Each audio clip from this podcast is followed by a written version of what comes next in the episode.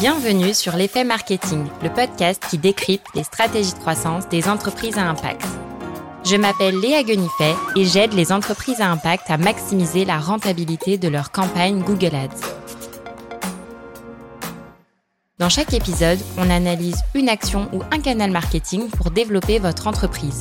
Vous y trouverez des conseils concrets, un retour d'expérience avec une vision terrain et l'impact de ces actions pour répliquer la même stratégie pour votre entreprise. Aujourd'hui, on se retrouve pour un nouvel épisode avec Luc Bermond, le fondateur de PinHat, une agence spécialiste en Pinterest à la fois en organique et en ads. Ils ont accompagné de belles marques e-commerce comme Spring, Wopilo ou Dijon. Dans cet épisode, Luc va nous expliquer pourquoi Pinterest est un levier sous-estimé et ce qu'il peut apporter à une entreprise. Et surtout, comment mettre en place une stratégie Pinterest à la fois en organique et en ads. Et pour illustrer tout ça, pour que ce soit le plus concret possible pour vous, il va nous dévoiler les coulisses de sa collaboration avec Pimpan, une marque qui propose des contenus et produits du quotidien sains, rechargeables, ludiques et faits en France. J'espère que vous êtes prêts parce que c'est une véritable masterclass. Franchement, j'ai appris énormément de choses et j'espère que ça vous plaira autant qu'à moi. Je vous laisse avec mon invité du jour. Pinterest, c'est un petit peu la cinquième roue du carrosse dans une stratégie de croissance. On le laisse de côté et à tort parce que c'est un levier qui peut nous offrir une belle rentabilité et c'est d'ailleurs ce que tu vas nous montrer dans cet épisode. Mais comment tu expliques qu'il y ait autant d'entreprises qui passent à côté de Pinterest? Bah, par rapport à ça, c'est euh, surtout dû euh, à l'historique de, la plateforme de base. Pinterest, c'est une plateforme où la partie publicitaire, elle a été lancée euh, il y a 4-5 ans, pas plus, comparé à Meta, Google, où c'est beaucoup plus ancien. Du coup, les fonctionnalités publicitaires sont arrivées petit à petit. Là, on arrive en 2023 avec un algorithme qui commence à être vraiment à être très très performant parce qu'il y a l'apparition des fonctionnalités shopping qui sont vraiment axées et tournées vers la vente. Donc ça, c'est vraiment top. Il y a les campagnes de conversion qui sont arrivées pour vraiment ben, cibler des prospects acheteurs sur sur les sites. Euh, sur les sites e-commerce de manière générale. Donc par rapport à ça, on est sur une plateforme qui a vraiment pivoté et qui a vraiment un objectif clair, c'est euh, d'apporter des ventes aux, annonceurs. Et en termes de retour sur investissement, nous on le sent vraiment de notre côté. Il y a vraiment une grosse différence sur ces dernières années en termes de retour sur investissement. Nous sur l'agence en moyenne, on est sur des retours sur investissement euh, sur tout client confondu à, à 5 en moyenne. Euh, donc c'est quand même des retours sur investissement qui sont super super intéressants. Et ce qui est bien sur cette plateforme, c'est qu'il y a peu de concurrence, euh, des coûts pubs qui sont faibles. Donc certes, même si on a du trafic qui est un peu moins qualifié, euh, mais si on a du trafic qui est beaucoup moins cher, bah, finalement on s'y retrouve super bien. Donc voilà, c'est une plateforme euh, intéressante qui n'apporte pas uniquement de la visibilité, comme on pourrait le penser de l'extérieur, mais, mais bien des ventes, surtout avec l'apparition de toutes ces fonctionnalités shopping là qui arrivent et où il y a carrément très peu de marques qui sont positionnées, alors qu'il y a beaucoup, enfin une très grosse audience à aller chercher. Et euh, juste en termes d'audience, typiquement, il y a 18 millions d'utilisateurs euh, actifs en France qui vont sur Pinterest au moins une fois, une fois par mois.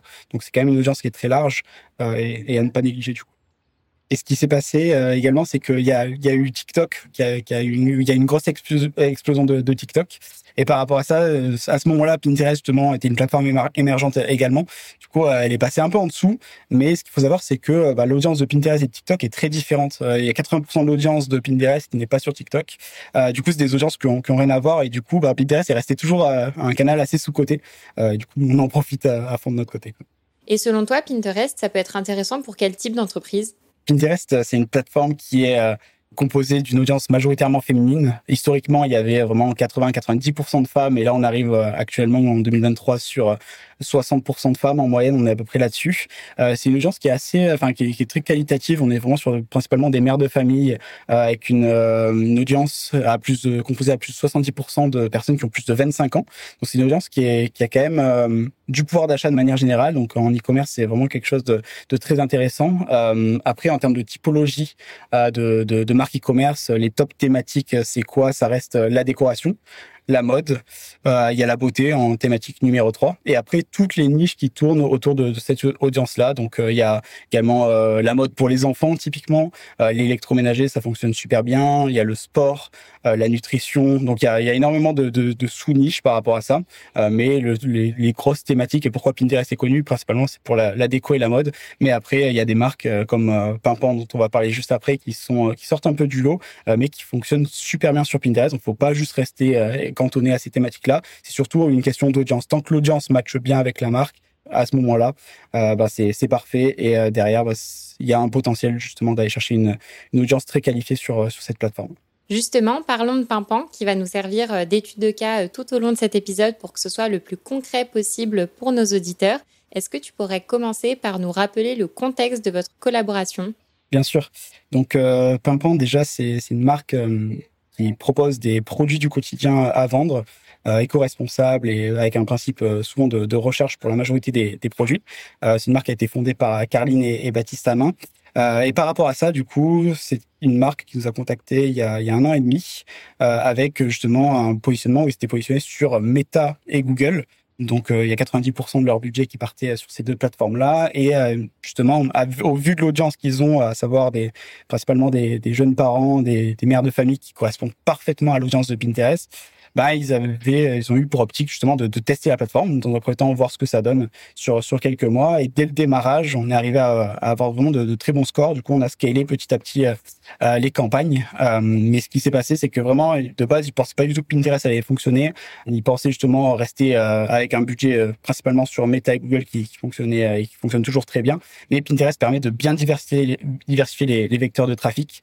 Du coup, par rapport à ça, ils avaient des doutes également parce que ben Pimpant, c'est pas une marque dans la déco dans la mode. Du coup, de l'extérieur, on se dit bon, Pinterest, c'est pas sûr justement de, de, de, de, tester euh, et de se positionner là-dessus. Et finalement, dès le démarrage, ça, ça a super bien marché pour eux. Donc, euh, donc, donc voilà. Et sur Pinterest, vous les avez accompagnés à la fois sur la partie organique et payant. Comment est-ce que tu orchestres un petit peu les deux? C'est ça exactement. Donc euh, sur Pinterest, il y a deux parties. La partie organique, où on va pousser du contenu. Donc il y a une partie, on va recycler certains contenus qui, publient sur sur certains, enfin sur Instagram typiquement, et une partie où on va créer du contenu de notre côté qui redirige et qui pointe euh, euh vers typiquement des articles de blog de, de, la marque. Donc il y a vraiment une, une stratégie à part entière euh, qui va potentialiser tous les efforts qu'on fait en, en, en ads, parce qu'il y a en moyenne une personne sur dix qui part de la publicité, qui va voir le profil Pinterest pour naviguer à l'intérieur, voir les différents produits euh, de, la gamme Pimpant, l'histoire de la marque, etc., etc. Donc c'est super important de ne pas laisser cette partie-là image de marque, euh, qui est un point vraiment important et qui va potentialiser tous les efforts sur la partie euh, sur la partie paid. Du coup, c'est pour ça qu'on accompagne les marques à la fois sur cette partie-là organique et paid pour avoir un maximum de résultats. Et si on met vraiment, on, met pas en avant cette partie image de marque, sachant que Pinterest c'est un moteur de recherche qui est, visuel, donc cette partie-là est très importante.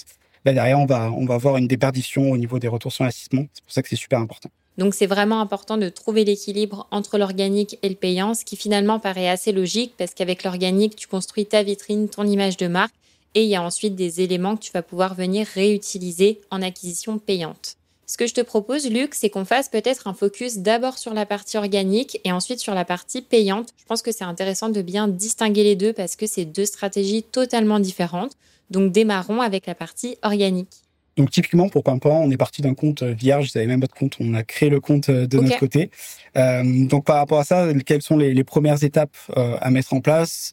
Comme je l'ai dit, c'est la partie image de marque. Donc sur Pinterest, c'est un principe euh, avec des épingles. Donc les épingles, c'est les images et vidéos qui sont présentes sur sur la plateforme. On les classe dans différents tableaux. Donc les tableaux, c'est des catégories dans lesquelles, on, dans lesquelles on classe ces différentes images et vidéos. Et c'est vraiment le principe de, de Pinterest. Donc le but au démarrage, c'est d'avoir un compte avec différents tableaux, une dizaine dans l'idéal au démarrage, où on va classer les différentes épingles. Donc par rapport à Pimpant, on les classe en fonction des différentes euh, catégories du site. Il peut y avoir la catégorie typiquement euh, euh, maison, il peut y avoir la, la catégorie enfant, recharge. Donc en fait, on va reprendre les catégories du site de manière générale et les créer sous forme de tableaux. On peut créer d'autres tableaux du style euh, notre histoire pour vraiment mettre en, avant la, la, partie image de marque. Et à partir de là, le but ça va être de les remplir ces tableaux avec différentes épingles euh, pour avoir un compte consistant avec une bonne image de marque. Ça c'est vraiment l'étape 1 pour avoir une image une image de marque solide. L'étape suivante, du coup, ça va être euh, de ben, voir l'écosystème de, la marque. En l'occurrence, pour euh, Pimpant, il y a différents articles de blog euh, qui sont présents sur le site, qui vont ensuite proposer et, rediriger vers les, vers les pages produits. Par rapport à ça, du coup, ce qu'on fait pour Pimpant, c'est qu'on crée différentes épingles qui pointent vers ces articles de blog. Euh, donc, admettons, pour un article de blog, on peut créer cinq épingles différentes euh, qui illustrent l'article de blog. Ça peut être euh, des, illustrations ou simplement des, des, épingles avec le titre de l'article, une image qui pointe directement vers le site. Donc ça, ça crée des backlinks. Donc sur la partie SEO, c'est top. Et derrière, bah, ça drive du trafic de Pinterest vers le site web. Et c'est du trafic en plus en paid qu'on va pouvoir même réutiliser. Ça nous crée des, des poches d'audience qu'on va pouvoir réutiliser, des audiences qui sont quand même plutôt plutôt engagés. Donc, on n'est pas sur des prospects froids qui ne nous connaissent pas, etc. C'est des prospects qui ont déjà navigué sur le site. Donc ça, ça remplit les bases d'audience. C'est vraiment top.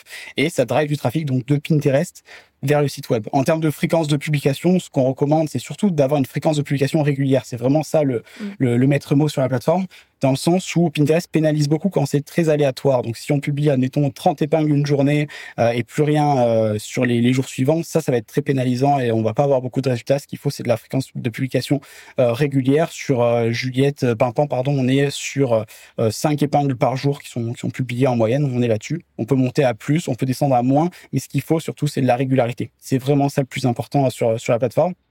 Ça va créer une image de marque où on voit que la marque est très active euh, finalement et euh, qu'elle laisse pas justement ses tableaux euh, à l'abandon sur Pinterest. Donc ça c'est très important et encore une fois l'objectif c'est surtout de potentialiser les efforts en ads. C'est vraiment ça.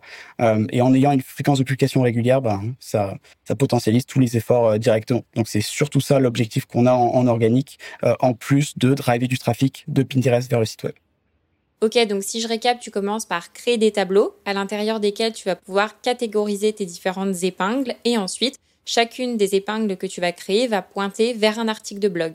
Et est-ce que tu peux faire plusieurs épingles par article de blog? Là, par exemple, tu disais pour Pimpant, on fait cinq épingles par jour. Est-ce que c'est cinq articles de blog différents ou on peut faire plusieurs épingles par article? On fait souvent au minimum 5, 10, voire 15 épingles par article de blog parce qu'on va tester euh, ben, différentes, différents angles marketing, différentes accroches, différentes images. Et euh, ben, il y a des épingles qui vont très bien marcher et d'autres pas du tout. Donc, euh, admettons, sur 10 épingles qu'on va publier, c'est vraiment toujours du 80-20 où il y en a deux qui vont, qui vont bien performer. Le reste vont être pas loin des fois des, des 0 impression. En fait, euh, Pinterest fait, des fait des petits tests euh, et si ces tests fonctionnent bien derrière, il va lancer la, la diffusion. Et du coup, par rapport à ça, c'est pour ça qu'il faut tester vraiment différents angles marketing, même avec différentes couleurs, vu que c'est très visuel. Faut tester des, des, templates visuels qui sont qui sont différents. Euh, et puis, euh, mais mais ce qui est bien, c'est que ça se fait très bien parce que une fois qu'on a justement créé cette base et qu'on comprend ce qui marche bien, ben derrière, on a juste à, le dupliquer sur tous les articles de, blog et, et ben finalement, ça fait beaucoup d'épingles euh, et qui remplissent les tableaux, qui montrent que la marque est active et finalement, ça potentialise tous les efforts. Donc, c'est ça qu'on cherche euh, avec une stratégie organique bien poussée.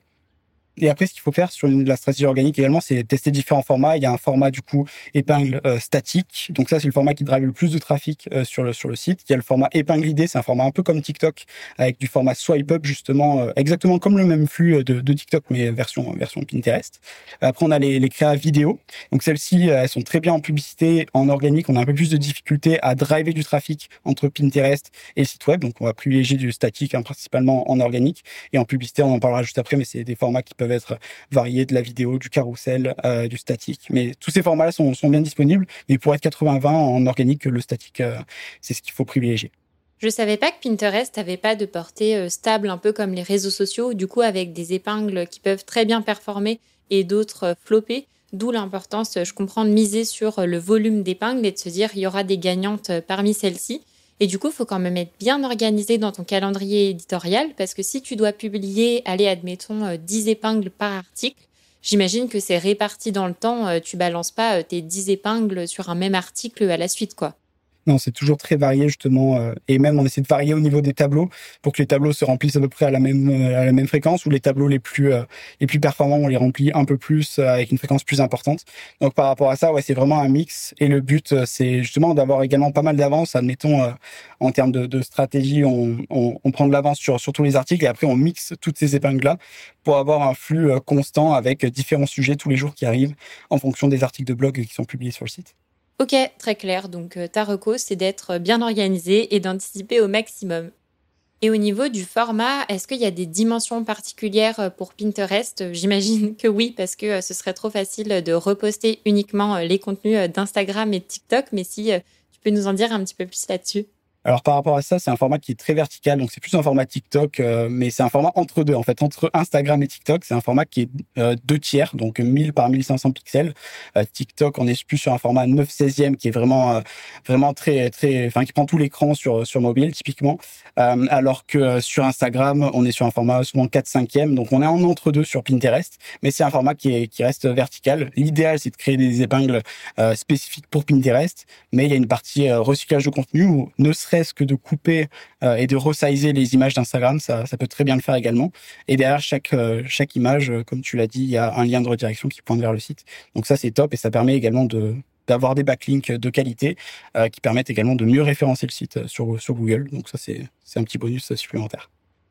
C'est toujours la même rengaine sur les réseaux sociaux. L'idéal, c'est d'avoir un contenu dédié à chaque réseau social, donc avec le bon format. Là, typiquement sur Pinterest, deux tiers, tu nous disais 1000 pixels par 1500. Mais si vous manquez de temps et de ressources, c'est toujours mieux de reposter les contenus des autres réseaux sociaux plutôt que de ne rien faire. Mais d'ailleurs, euh, je parle de réseau social, mais en fait, euh, Pinterest, c'est pas vraiment un réseau social. Je me dis que c'est peut-être même plus un moteur de recherche. Donc, est-ce qu'il y a une logique de référencement naturel à l'intérieur de Pinterest? Pinterest, euh, franchement, c'est un moteur de recherche. Hein. Vraiment, c'est un moteur de recherche. On se rapproche vraiment plus de Google, Google Images, euh, que d'un Facebook, TikTok, etc. C'est un, un, mix, mais quand même, on est plus axé sur cette partie moteur de recherche. C'est super important de avoir un bon mapping au démarrage sur quel mot-clé on va se positionner. Finalement, ta recherche de mots-clés, c'est peut-être même ta toute première étape parce que c'est par là où tu débutes pour savoir sur quelle requête tu vas te positionner et du coup, ça va avoir une influence sur la création de tes tableaux et de tes épingles?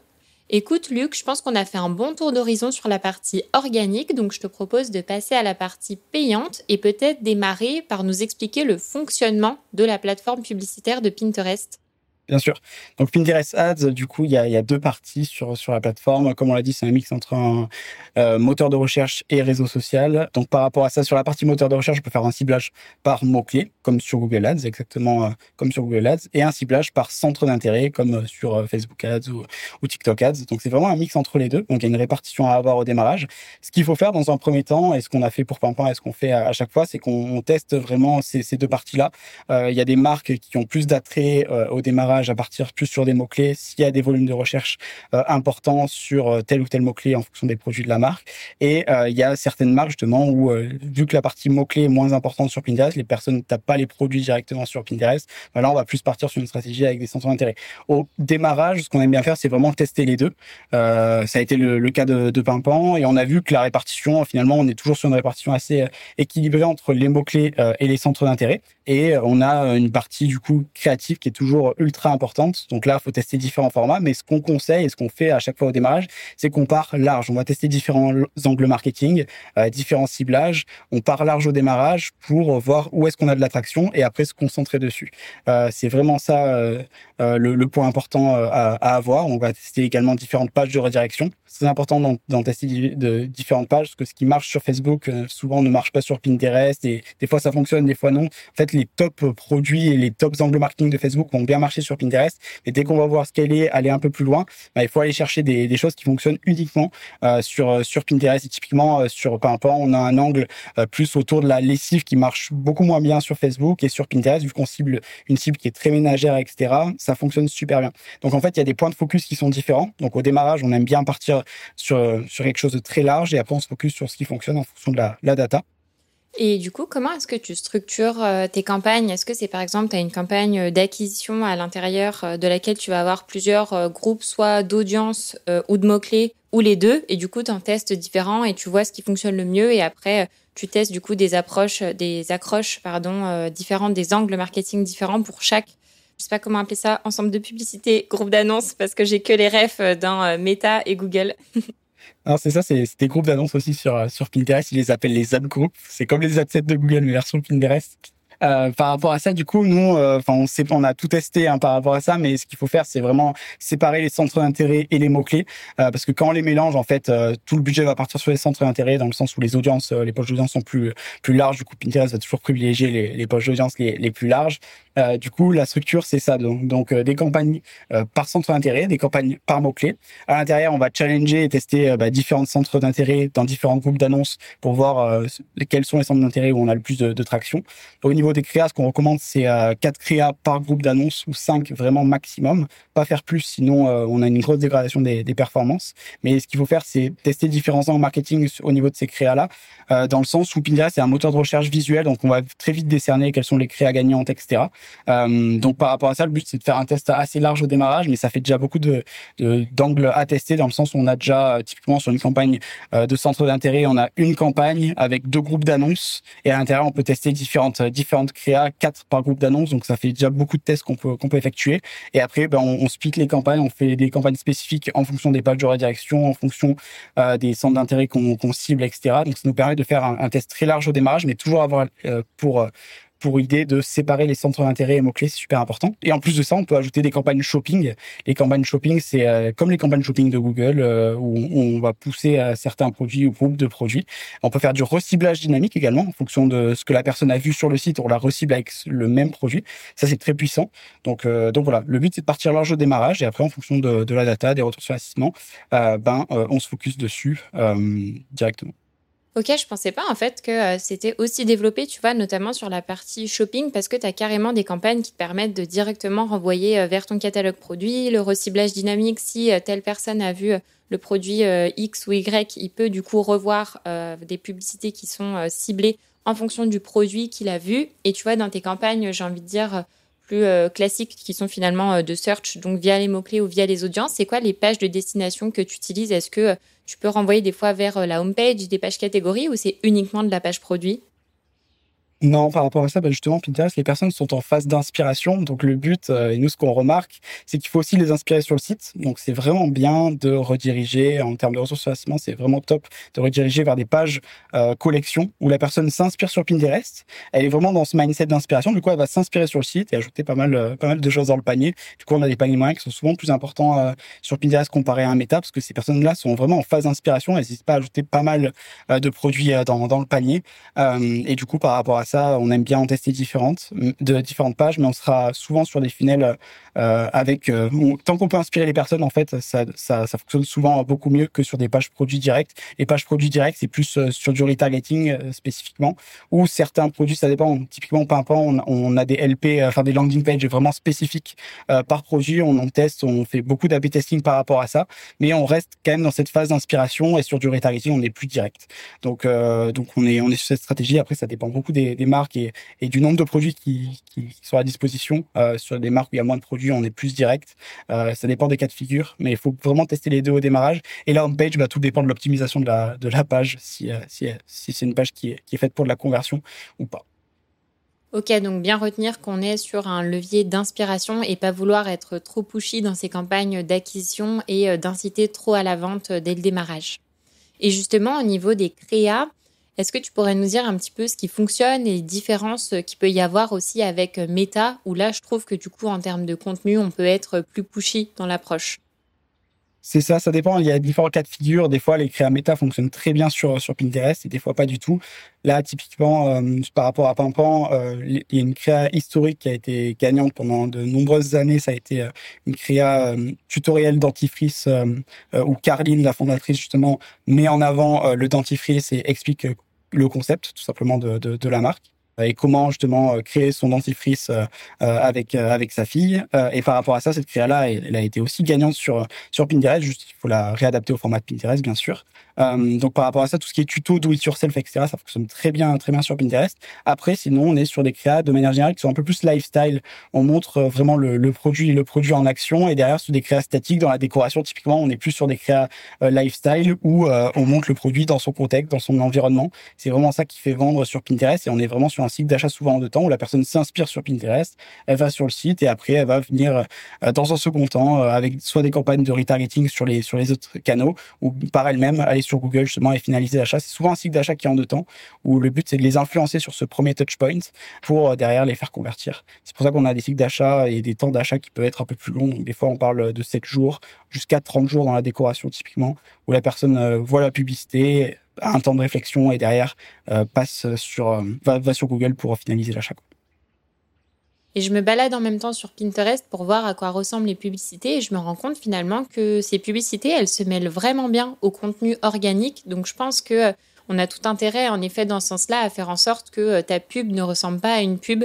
Ça me fait un peu penser à l'ancien temps euh, sur Meta où euh, les gens captaient pas trop qu'il y avait des publicités là où maintenant c'est omniprésent donc on s'en rend tous compte. Donc du coup, l'approche est forcément plus publicitaire aussi. Mais dans la mode, typiquement, on a des, vraiment des top créas qui, qui marchent bien où c'est euh, vraiment juste le vêtement euh, porté et euh, sans logo, sans headline, sans, sans rien du tout. En fait, on fait une publicité qui ressemble pas à une publicité et ça, ça cartonne vraiment, vraiment fort. Et vu qu'on déjà qu'on a des coûts publicitaires pas chers, si on fait une publicité qui ressemble pas à une publicité et qui est, et qui est, qui est assez visuelle, attractive, etc., on arrive vite sur des coûts par clic à moins de 5 centimes. Du coup, derrière, et sur, sur des clics qui sont, qui sont très quali. Donc, c'est ça qu'on va chercher sur, sur Pinterest. Et ça se fait bien parce que, bah ouais, les, comme tu l'as dit, dit, les publicités, on, on, le voit pas, surtout que le, scroll, enfin, il y a des épingles les unes à côté des autres.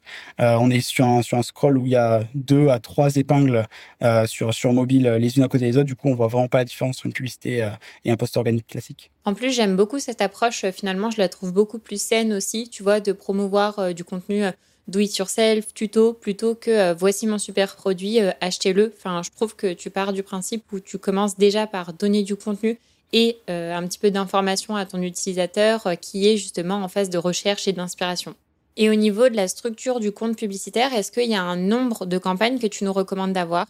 Donc sur Pinterest, faut pas hésiter à avoir quand même beaucoup de campagnes. On est sur un algorithme euh, où on est sur un budget qui s'optimise au niveau de la campagne. On est en CBO, Campaign Budget Optimization. Ça veut dire que euh, le budget, on le manage au niveau de la campagne. Et du coup, par rapport à ça, nous, on a, enfin, sur tous les comptes, on a beaucoup de campagnes dans le sens où on veut avoir de la flexibilité sur le budget qu'on alloue. Et s'il y a une campagne qui ne marche pas, on a euh, envie d'avoir cette flexibilité de pouvoir la couper, changer les budgets sans affecter le reste des campagnes. Du coup, on a beaucoup de campagnes sur sur les comptes. Ça nous permet d'avoir une bonne flexibilité, un bon scaling. Et Pinterest est très sensible au changement de budget. Donc, ne serait-ce que de passer d'une campagne euh, de 50 euh, à 100 euros par jour, derrière, on va repartir sur une grosse phase d'apprentissage et euh, on peut, on risque d'avoir un, scaling qui est, qui est raté. Donc, c'est plus un scaling qu'on appelle horizontal, où il y a beaucoup plus de duplication. On va chercher de nouveaux centres d'intérêt, de nouveaux mots-clés, des nouveaux angles marketing au niveau des, des créas. C'est vraiment un scaling qui se fait en horizontal et du coup, on arrive sur des comptes qui ont beaucoup de campagnes. Typiquement, sur le compte de, de Pimpin, on a entre 15 et 20 campagnes en, simultané. Euh, donc euh, en fait, faut pas hésiter à en avoir beaucoup et c'est ça qui permet d'avoir une bonne flexibilité. Et si ça marche pas, de ne pas affecter tout le reste. Parce que s'il y a tout qui est regroupé dans une campagne, bah, c'est du coup justement avoir énormément de, de, de dents de scie au niveau des résultats, dans le sens où si on rate le scaling, bah, il y a tout, le compte qui va, qui va cracher d'un coup. Donc c'est super important d'avoir cette flexibilité avec beaucoup de campagnes. C'est marrant parce que c'est totalement l'inverse sur Google. Maintenant, on réfléchit euh, beaucoup plus avec euh, moins de campagnes, essayer de rassembler au maximum et de segmenter plutôt par intention de recherche que par mots-clés. Et du coup, on va pouvoir euh, donner plus de souplesse et de flexibilité à l'algorithme dans la diffusion des annonces. Là où sur Pinterest, on est encore sur une maîtrise et un contrôle total dans la diffusion des publicités. Donc c'est marrant de voir Google fonctionner exactement de la même manière avant mais avec euh, les algorithmes qui sont euh, de plus en plus intelligents, on leur donne de plus en plus de place dans la stratégie euh, de diffusion. Donc très intéressant de voir que ce n'est pas le cas sur Pinterest. Maintenant, Luc, on va parler argent. Est-ce que tu pourrais nous dire quel budget il nous faut pour se lancer sur Pinterest Ads? Euh, le budget idéal, c'est euh, entre 2 et 3 000 euros sur le premier mois. Après, mois numéro 2 et 3, bah, tout dépendra des performances. Hein. Si les performances sont bonnes, euh, on peut vite passer à 6 000 euros le mois numéro 2, voire plus. et encore une fois, faire un fois 2 fois 3 sur, sur le mois suivant, ça se fait très bien. en gros, l'objectif, c'est de scaler le plus rapidement possible tant qu'on a de la, performance. Tout dépend des comptes et des thématiques. Il y a des thématiques dans lesquelles l'attraction va être plus longue au démarrage et d'autres, comme la, la décoration la mode, ça va aller très vite. Et déjà, la semaine numéro 2, on peut vite vite commencer à scaler. Donc ça dépend beaucoup des, thématiques. Ce que je recommande, c'est juste démarrer euh, ouais, sur, sur cette première semaine, les, les 10 premiers jours, 14 premiers jours, euh, d'être sur des budgets ouais, aux alentours des 80, 100 euros par jour, euh, pas plus, voire même 50 euros. C'est juste cette phase-là où il faut chauffer l'algorithme. Et après, en fonction des résultats, bah, on peut très vite, très scaler. En termes de budget minimum, il n'y a pas de budget minimum. On a une partie formation où on accompagne des, débutants qui démarrent à 5 euros par jour. Ça fonctionne très bien. Il faut juste être un peu plus patient au démarrage. Donc, il n'y a pas de budget minimum sur la plateforme et on peut démarrer plus fort, mais euh, sur cette première phase-là des, dix premiers jours, c'est pas forcément conseillé parce qu'il n'y aura pas une grande différence. Cette question du budget, c'est un peu une question piège parce que finalement, c'est le même cas sur toutes les plateformes. Pour Google, c'est pareil. Tu peux démarrer avec un petit budget, mais plus ton budget sera petit, plus tu vas mettre du temps à apprendre et du coup, par ricochet, plus tu vas mettre du temps à obtenir des résultats. Et en parlant de résultats, est-ce que tu en aurais quelques-uns à nous partager suite à ta collaboration avec Pimpan Yes, bien sûr. Donc, euh, par rapport à avant, les résultats ont été très bons dès le démarrage. On est vite arrivé à dépasser les, les ROS de, de Facebook dès la semaine numéro 2 euh, et 3, alors que de base, c'était une marque qui n'était pas forcément propice à, à, Pinterest d'un point de vue extérieur, juste au niveau de l'audience, mais pas forcément au niveau de la, la thématique, puisqu'il y avait très peu d'acteurs, voire aucun acteur dans la thématique de, de Juliette euh, qui, qui dépensait en ads. donc, par rapport à ça, on est vite monté sur des ROS à, à 3, et là, c'est des ROS qu'on maintient actuellement. Sur des budgets investis entre entre 300 500 euros par jour sur cette période-là et sur une période où on est sur une période assez creuse quand même avant la partie rentrée Q4 etc. On va pouvoir scaler scaler fort.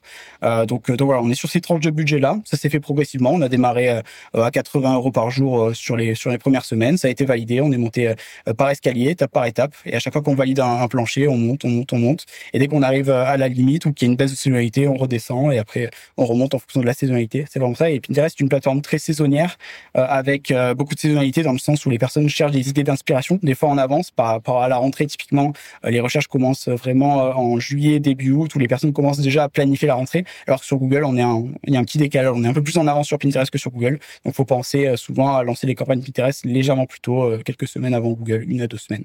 Franchement, je suis agréablement surprise des résultats que peut offrir Pinterest parce que tu vois, déjà par rapport à Meta, quand tu compares dans le cas de Pimpant, au bout de 2-3 semaines, tu arrives à avoir un meilleur ROAS. Donc, euh, pour, euh, pour info pour nos auditeurs, le ROAS, c'est le Return on Ad Spend, c'est-à-dire que c'est le chiffre d'affaires que vous avez généré divisé par le budget que vous avez dépensé. Donc ça déjà c'est super intéressant. Et puis même sur Google, je me dis en termes de concurrence, tu vois là si je prends le cas de, de donc euh, j'ai pas creusé le, détail des mots-clés sur lesquels ils peuvent se positionner, mais admettons, tu vois, un mot-clé comme lessive naturelle, qui est un truc euh, ultra concurrentiel sur Google où il y a énormément de monde. Bah en fait, sur Pinterest, tu as peut-être beaucoup moins de concurrence et les coûts par clic vont être beaucoup moins chers. Et du coup, derrière, bah, tu as une meilleure rentabilité. Franchement, c'est tout bénef. clairement pour baisser les CPC au global d'une marque. Et ouais, non, Pinterest a, vraiment sa, carte à jouer euh, là-dessus. Et sachant que ouais, il y a, des mots clés euh, vraiment très concurrentiels sur Google qui, qui sont pas du tout concurrentiels sur Pinterest. Bah, les marques, la majorité du temps, elles ont même pas le temps de lancer Pinterest. C'est plus une question de, temps. Euh, elles, elles, pensent pas forcément à la plateforme. Elles pensent qu'il y a pas forcément un énorme potentiel. Et du coup, il y a des CPC vraiment faibles sur des mots clés très concurrentiels sur Google. Donc c'est bien de, de, regarder. Par rapport à ça, il y a Pinterest Trends. C'est comme le, le, Google Trends de, enfin c'est Trends version version Pinterest. On peut voir toutes les tendances euh, et euh, tous les, volumes de recherche au niveau des, mots clés. Donc ça c'est super intéressant de voir également si euh, ben, y a de la recherche dans dans votre thématique pour voir si c'est pertinent d'utiliser Pinterest, à quel moment parce qu'on peut voir les pics de saisonnalité. Donc ça c'est très intéressant à, regarder pour déjà avoir un premier aperçu pour voir si ben, Pinterest peut être un, un bon moyen de diversifier au niveau de ces mots clés là mais sinon, après, il reste toute la partie centre d'intérêt qui est, qui est énorme avec des très, de très grosses poches d'audience. Si certains avaient encore des doutes, je pense que Luc a mis tout le monde d'accord pour revoir sa copie et pour utiliser Pinterest et profiter de ces belles opportunités. Et justement, Luc, est-ce que tu aurais cinq conseils à donner à une entreprise qui souhaite se lancer sur Pinterest Ads? Yes, alors le premier conseil déjà c'est la patience au démarrage, faut juste euh, pas être sur une petite échéance de, de temps d'une semaine typiquement pour faire un test de, de Pinterest, quitte à mettre des budgets moins importants euh, les, les premiers jours. Donc ça, c'est vraiment le premier point important euh, à prendre en compte. Si, on, si vous faites un test sur Pinterest, autant faire un vrai test ou sinon ne pas faire de test tout simplement. Donc ça, c'est le premier point. Second point, c'est tester euh, différents angles marketing, différents landing pages. Euh, ça, c'est le point très important tout en restant très inspirationnel avec des créas lifestyle, des créas un peu plus directs. En fait, il faut tester différentes choses au démarrage qui vont permettre à l'algorithme de se calibrer et de trouver justement euh, qu'est-ce qui fonctionne pour votre audience et votre et votre marque tout simplement.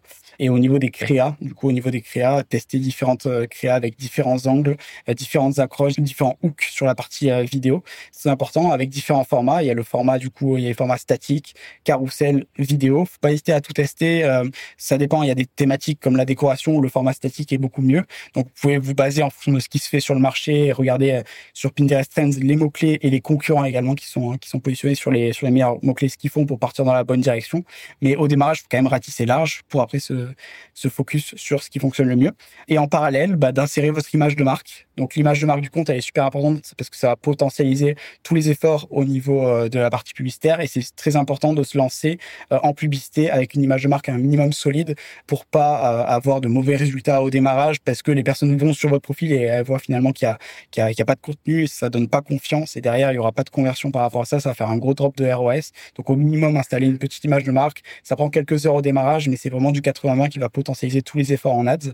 Et euh, bah, si vous avez cette possibilité avec euh, beaucoup de produits, plus de 50 produits ou plus de 30 vraiment au, minimum, pas hésiter euh, à tester toutes ces fonctionnalités shopping qui se développent à fond sur la plateforme et qui amènent de gros résultats en, en ads. Et ne serait-ce qu'en pluguant le flux shopping, ça va se positionner également en organique toutes les épingles que vous avez dans votre flux shopping, les épingles produits, du coup, vont se positionner sur Pinterest. Et ça, justement, en quelques clics, si vous avez l'application Pinterest Shopify, ben, tous vos, tous vos produits vont se retrouver euh, bien référencés sur Pinterest avec des épingles qui sont bien calibrées euh, pour Pinterest. Donc, c'est un double effet à la fois sur la partie ads euh, et sur la partie organique. Donc, le flux shopping vraiment à utiliser si vous avez plus de 30 produits. Et ça se fait en quelques clics. Donc, c'est vraiment du 80-20 encore une fois. L'épisode touche bientôt à sa fin, mais avant ça, je vous propose de faire un récap. Déjà, arrêtez de sous-estimer Pinterest. Si vous êtes une marque e-commerce et si c'est cohérent avec votre secteur d'activité, testez-le. Pour vous aider, utilisez l'outil Pinterest Trends qui est gratuit et qui vous permet de connaître le volume des différentes requêtes. Ensuite, veillez à trouver le bon équilibre entre une stratégie organique et payante. En organique, soyez méthodique et régulier dans la diffusion de vos épingles et gardez en tête qu'une bonne partie ne va pas prendre. Alors ayez une stratégie de volume. En payant, utilisez les différents types de campagnes, mots-clés, audience, shopping. Ne soyez pas trop pushy dans votre approche et testez différents angles marketing, différentes créas et différentes pages de destination. Et pour aller plus loin, Luc vous partage dans la bibliothèque de ressources sa boîte à outils une checklist pour les épingles, les formats à respecter, des templates à copier et des exemples de comptes qui performent. Bref, vous aurez tout ce qu'il vous faut pour vous lancer sur Pinterest et vous n'aurez plus d'excuses. Merci beaucoup Luc pour tout ce que tu nous as partagé, c'était vraiment un super épisode. Et si nos auditeurs veulent te contacter ou qu'ils ont envie d'aller plus loin sur Pinterest, où est-ce qu'ils peuvent te suivre? Merci encore à toi Léa. Et euh, par rapport à ça, vous pouvez me retrouver sur euh, LinkedIn où j'ai une chaîne YouTube euh, où je parle exclusivement de, de Pinterest également. Donc il y a différents tutoriels si vous souhaitez vous, vous lancer.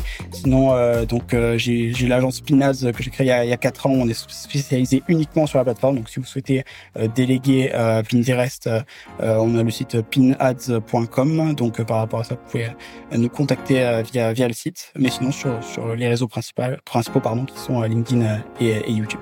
Trop cool. Merci encore, Luc, et je te dis à très vite. À très vite. Merci d'avoir écouté cet épisode. Partagez-le à un marketeur ou à un fondateur à qui ça pourrait être utile. C'est ce qui m'aide le plus à faire connaître le podcast pour convaincre de nouveaux invités de nous partager les coulisses de leur stratégie marketing. Et pour aller plus loin, téléchargez la bibliothèque de ressources co-construite avec mes invités pour développer votre croissance rendez-vous sur l'effetmarketing.fr dans l'onglet ressources ou tout simplement dans la description de l'épisode. Merci pour votre soutien et je vous dis à très vite. Ciao ciao